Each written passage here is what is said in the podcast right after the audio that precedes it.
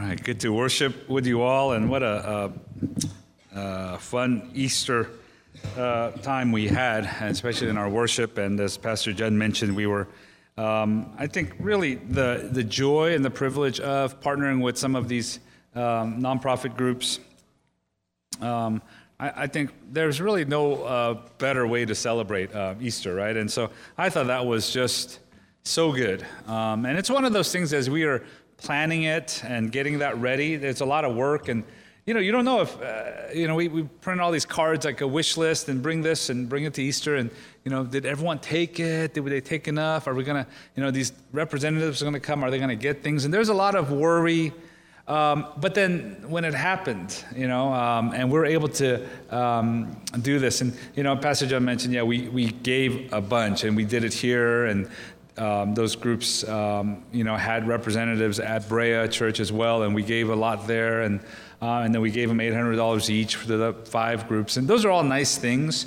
But I think what was really um, so um, encouraging, and a lot of them said, and I, I, asked everyone at Brea, like, make sure you go and encourage them, and uh, was that truth? Was that fact that so many people went by and said, "Thank you for all you do." You know, you caring for these kids and you caring for these women, it matters so much. Thank you. And they were, there was a lot of um, encouragement there. And so um, I, I, talked to a couple of the ladies who came from different organizations, and one was sharing how she was in tears and she was so encouraged, and, um, and one that uh, lived out in the valley, and if she lived closer, she would attend our church, and you know these types of things. And um, I, I was really just proud of our church that we could do this and wanted to thank you all uh, for doing that. And um, you gave yourself a good hand earlier, so we'll just leave it at that, all right? So um, we'll do that. Um, you know, we, we, go into this. Uh, book of Philippians. In the next couple months, we're going to be going through this wonderful book. For many of you, this is your top five book in the Bible, right? Out of Paul's letters, I would say this is probably the most popular because it's not as long as 1 Corinthians, it's not as difficult as Galatians or Colossians. And, um, you know, there's verses like, I can do all things through Christ that gives me strength that people put on their bodies, and, you know, whatever it is, that that's their verse. And, but really, this is a wonderful book. Um, and the context of this letter that Paul writes is he writes this from prison. Right? And a lot of you know this already. He writes this from prison. Um, and all the commentators and scholars will, will mention this, and they'll talk about this as a prison epistle. But I want us to just pause and think for a moment, not, not just to um, take that truth into our hearts and say, oh, into our minds and say, oh, okay, he writes it from jail, but really think about this. That he writes a letter from prison. And if you were sitting in isolation in prison for something you didn't do and your freedom was taken from you, what kind of letter would you write? What kind of prayer would you say? And he writes this letter. And joy is not the only theme, but it's a big theme in this letter. And he talks about joy. Now, you would think that this, from the context, would not be the main theme of this letter. Joy? You would think maybe he would write about perseverance, suffering, patience, um, trusting more in God, or some themes like that that we would all probably go to. But he says, I want to talk about joy. And this letter starts in a very uh, traditional way. Back in Paul's day, it starts out by the person who writes it, he, he identifies himself. And then he talks, he secondly identifies the people that the letter is going to, the recipients. And it's funny, when I was in um, high school, when I remember looking up Philippians. I thought it's, I always thought it was Philippines for a long time. So I thought he was writing to the Philippines, and I had Filipino friends. I thought, oh, that's so cool. You know, there was no Korean But Anyways, that was, and then it came to realization last week. No, was, uh, so uh, this happened, right? Uh, but uh, he writes this letter, and then he identifies those who he's writing to, and then he always has a prayer in the beginning of his letters. And the prayer here we're going to look at today it focuses on two things in many of our prayers today. It's either we, we pray to God for help, we pray to God um, out of asking for strength or asking for something. But here his prayer is about joy that he has. And two parts to this. One is the first part is he focuses on what he already has, the things he already possesses in God, and he spends time to thank God and to remind the uh, people in Philippi that they have these things. And we have to pause for a moment before we jump to God, here's my wish list. God, here's my dream. God, can you make this come true? We have to pause and just as a mature Christian, pause and think about all that we have, all that we already possess.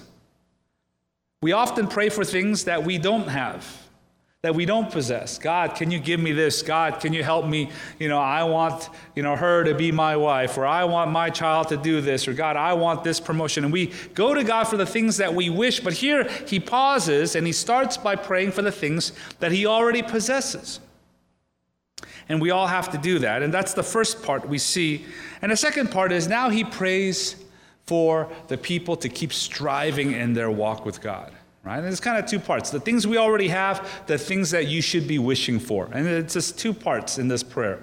And we're going to look at that together. You know, it's uh, C.S. Lewis who said that joy is the serious business of heaven. We often think about God and religion and Jesus and all these things, and we think about sometimes the, the words like um, holiness or restrictions or seriousness or life or death or these things come to mind, but uh, C.S. Lewis reminds us it's joy. The things of how we live, why we live, why we do what we do, it ought to be filled with joy. And God's uh, purpose for us is to have a more joyful life. And the answer is in Him. And we learned that last week. Um, and so we, we see this here. It's interesting because, you know, the first part that I said, the things that we already possess right, is mentioned in verse 3 through 8. And verse 3 through 8 uh, is, in the original language, this, uh, all the commentators talk about how it's one long sentence. And it's a complicated sentence to really go through and break down. But it's one sentence. And in this one sentence, run on kind of prayer, he prays that you remember all the things that you have, all the things you already possess. And the second part is from verse 9 and on, all the things you ought to be striving for. And this is where the gospel comes in. And I just want to spend a moment uh, talking about this really quick. You know, we as a church, we as Christians, we want to be gospel centered or gospel driven. And um, Sometimes we think about the gospel as simply as something that you preach to someone who hasn't heard the gospel and they should hear the gospel. That the gospel should go to the ends of the earth, or and there should be some kind of altar call. People respond to the gospel. It's like the uh, entrance point to this faith. But that's one part of it. But really, we all need to hear as Christians the gospel regularly. And what that does for us, and I, uh, there was an article that Sam Storms wrote, and I want to just quote him. He talks about the gospel and how that affects us, um, those who are saved. It says it informs, controls, energizes all we do, whether that be the dynamics of interpersonal relationships, marriage, work, our use of money, speech, parenting, mission, and all aspects of ministry in the local church and beyond that the gospel affects everything. It affects all about who we are. And so we pause for a moment, we go back to the gospel, we realize on the cross this happened. I already have this as a Christian. Things money cannot buy, things I cannot inherit from anyone else other than God, things I cannot earn. God has given to me. The most priceless things in life I already have. And then we say, also, let it help me in how I live. And that's the two parts here that we're going to look at. So the first part is this it's a prayer of the things that they already have, and he talks about in verse 5, 6, and 7 uh, these things. The, first of all, he talks about the partnership in the gospel we all share. Um, this idea of this common work that we are all in. So when we gather as a church like this, and it's so important for us to gather, we gather, we're doing this in unison. We're singing the same songs together. Uh, we are praying together. You know, we shoot up the Bible verses on the TVs, not just mere out of mere convenience, um, but also so that we could even read in unison the same version, the same words. There's this idea of the same reading together. And so, this idea of us now in partnership together, in verse 5, it says, Because of your partnership in the gospel from the first day until now. All the things that they already have. He talks about, he says, Because of your partnership with me. And the word uh, partnership in some translations is translated fellowship. When we think about fellowship, sometimes if you've been in the church a long time, you think fellowship as something, oh, things that people do if they have something in common, right? So we, you know, at our church, we, oh, we are going to do basketball, right? And so you think, oh, well, it's all the guys who like basketball, fellowship.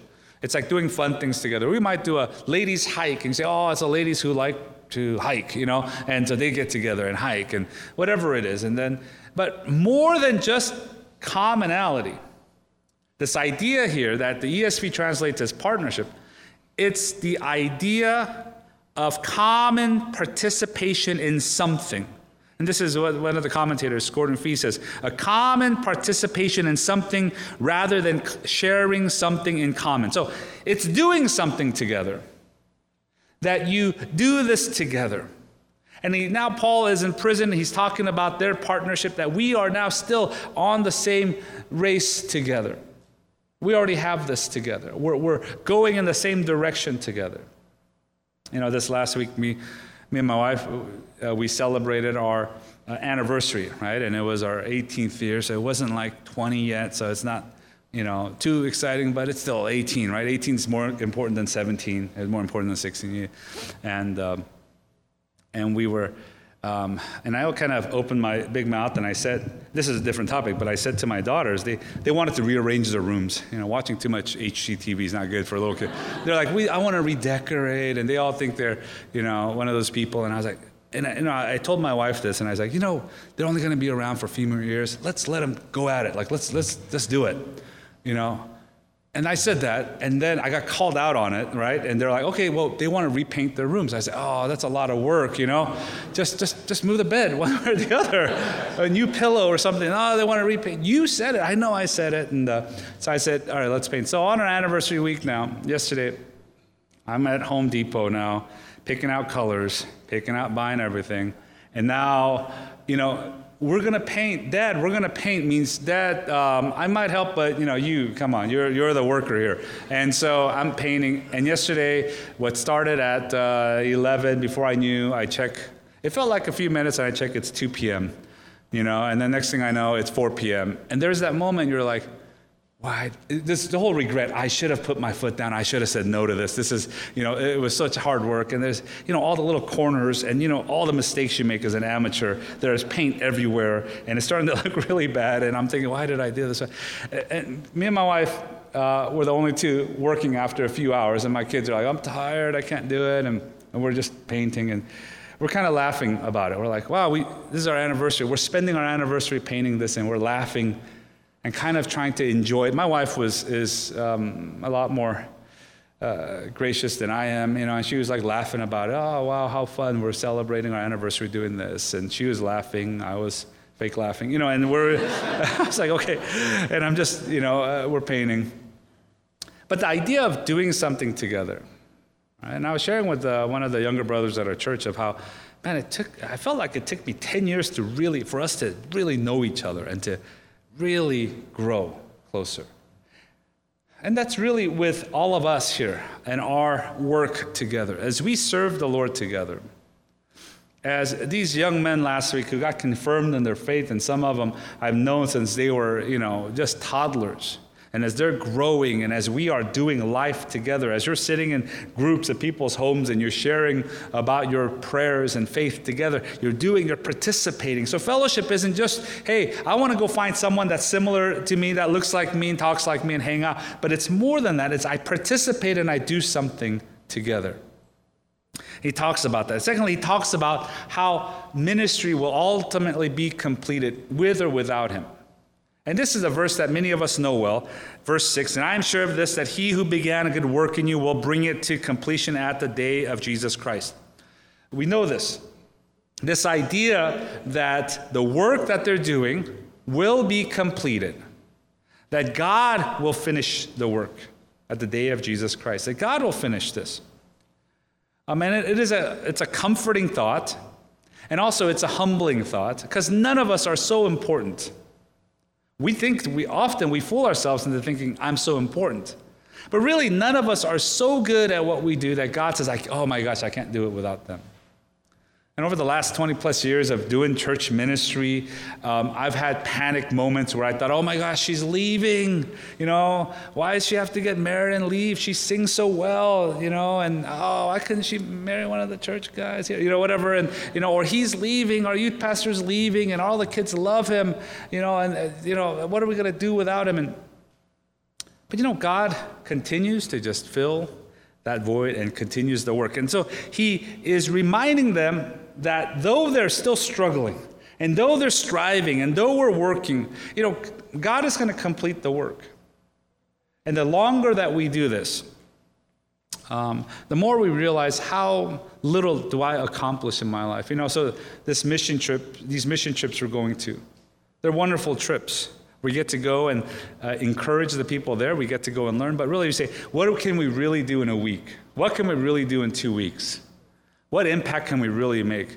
But really, not just that, we could say that about, oh, what can I really get done in a quarter here at church? You know, what am I going to really get done in a year? You know, and we're looking at now, uh, you know, our 10th year is coming up in the fall, and I think, man, I felt like we just are scratching the surface. There's so much work ahead of us idea that God is going to complete it. And the third part that has already been done in his prayer, he says, is this experience of grace in verse 7. It is right for me to feel this way about you all because I hold you in my heart, for you are all partakers with me of grace. You are all partakers with me of grace. He says, This is what we already have.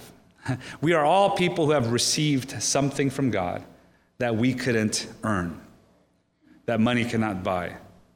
And in our prayers, in our approach to God, in our approach to life, we ought to thank God for this all the time. I'm a partaker of God's grace. We do this together. And doesn't that just humble all of us? Doesn't that put us all on the same playing field? No one is more important or more special or more this or that. We're all partakers of grace. A congregation of people who come together as people who had nothing and received everything. What do you have to boast about? We have nothing to boast about, have nothing to brag about. There's no one to look down upon because we are all partakers of grace. And he says, let's pause and remember these things. And then he now points to what you ought to be working on in the future, right? And it's interesting because uh, verse 3 through 8 starts with this idea of uh, verse 3 talks about the prayer of joy. Uh, this, verse 4, the, the, the prayer that he has with joy. And then by verse 9, he starts a new sentence and he now talks about the things we ought to work on, the things we ought to grow in. And so we have to have a good grasp of both as we understand the gospel. What I have in Christ, the grace I possess already, and then what I ought to be working on. There's two parts to this it's loving others and growing in righteousness of myself. Right? Those are the two things he says you ought to be now abounding in. Now let's look at this. You know, we often flip those upside down, and we often are worried about other people's righteousness. How are they doing? Are they okay? He's breaking the law, she's doing this, you know. And then we're all only concerned about me being loved. Oh, they didn't recognize me. They didn't give me that. You know, um, we ought to be more concerned about us loving the others and being righteous ourselves. But we often get this flip flop. So, the first part of what we are now striving towards, and this is what the gospel helps us to do, is to abound in love. And I love the language that's there in verse 9. And it is my prayer that your love may abound more and more with knowledge and discernment that your love may abound more and more. You ought to be more loving today than you were last year. You, as a Christian, ought to be more loving now than you were 10 years ago. And next year, you ought to strive to say, I want to be more loving.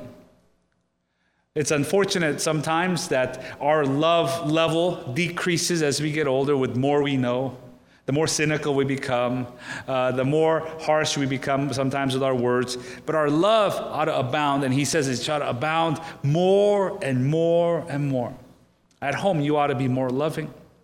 At work, you ought to be more encouraging and caring. And to the world around us, we ought to show loving kindness. And so it ought to abound more and more in this way. And you think about this prayer in verse 9 the only person that could stop us from loving others more and more, the only person that hinders that is ourselves. It's not that the person, there aren't enough people that I need to love, it's myself. So it's my lack of patience, it's my pride, you know, it's my opinion, it's my feelings, it's me. And often it is myself who holds us from loving others and letting it abound, letting it overflow. All of us can do this. And so we are challenged in this prayer to love others more and more and more. You know, uh, there's a famous quote in um, Mere Christianity by C.S. Lewis. He talks about loving others, and he says, uh, you know, basically says, don't worry so much about how you feel towards them, but act it. And as you act it, you'll feel it. And he says this Do not waste your time bothering whether you quote unquote love your neighbor. Act as if you did already. As soon as we do this, we find one of the great secrets. When you are behaving as if you loved someone, you will presently come to love them. If you injure someone you dislike, you will find yourself disliking him more. If you do him a good turn, you will find yourself disliking him less. So he's saying, you start loving and the feelings will come. And so we ought to be loving more and more. And the second part that we are, we are filled with, uh, ought to be focused on is becoming more holy personally, growing in righteousness. Remember, it's religion that says your personal righteousness might get you to God. Uh, the gospel says God has already saved you, and now you ought to act and live out your identity. And so we ought to be growing in righteousness. Verse 11, filled with the fruit of righteousness that comes through Jesus Christ to the glory and praise of God. We ought to be filled in this way. We ought to be concerned about myself, not other people's righteousness, but my own righteousness.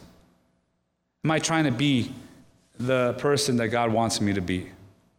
Am I trying to now take care of myself? It was always in the Gospels the Pharisees who worried so much more about other people's righteousness.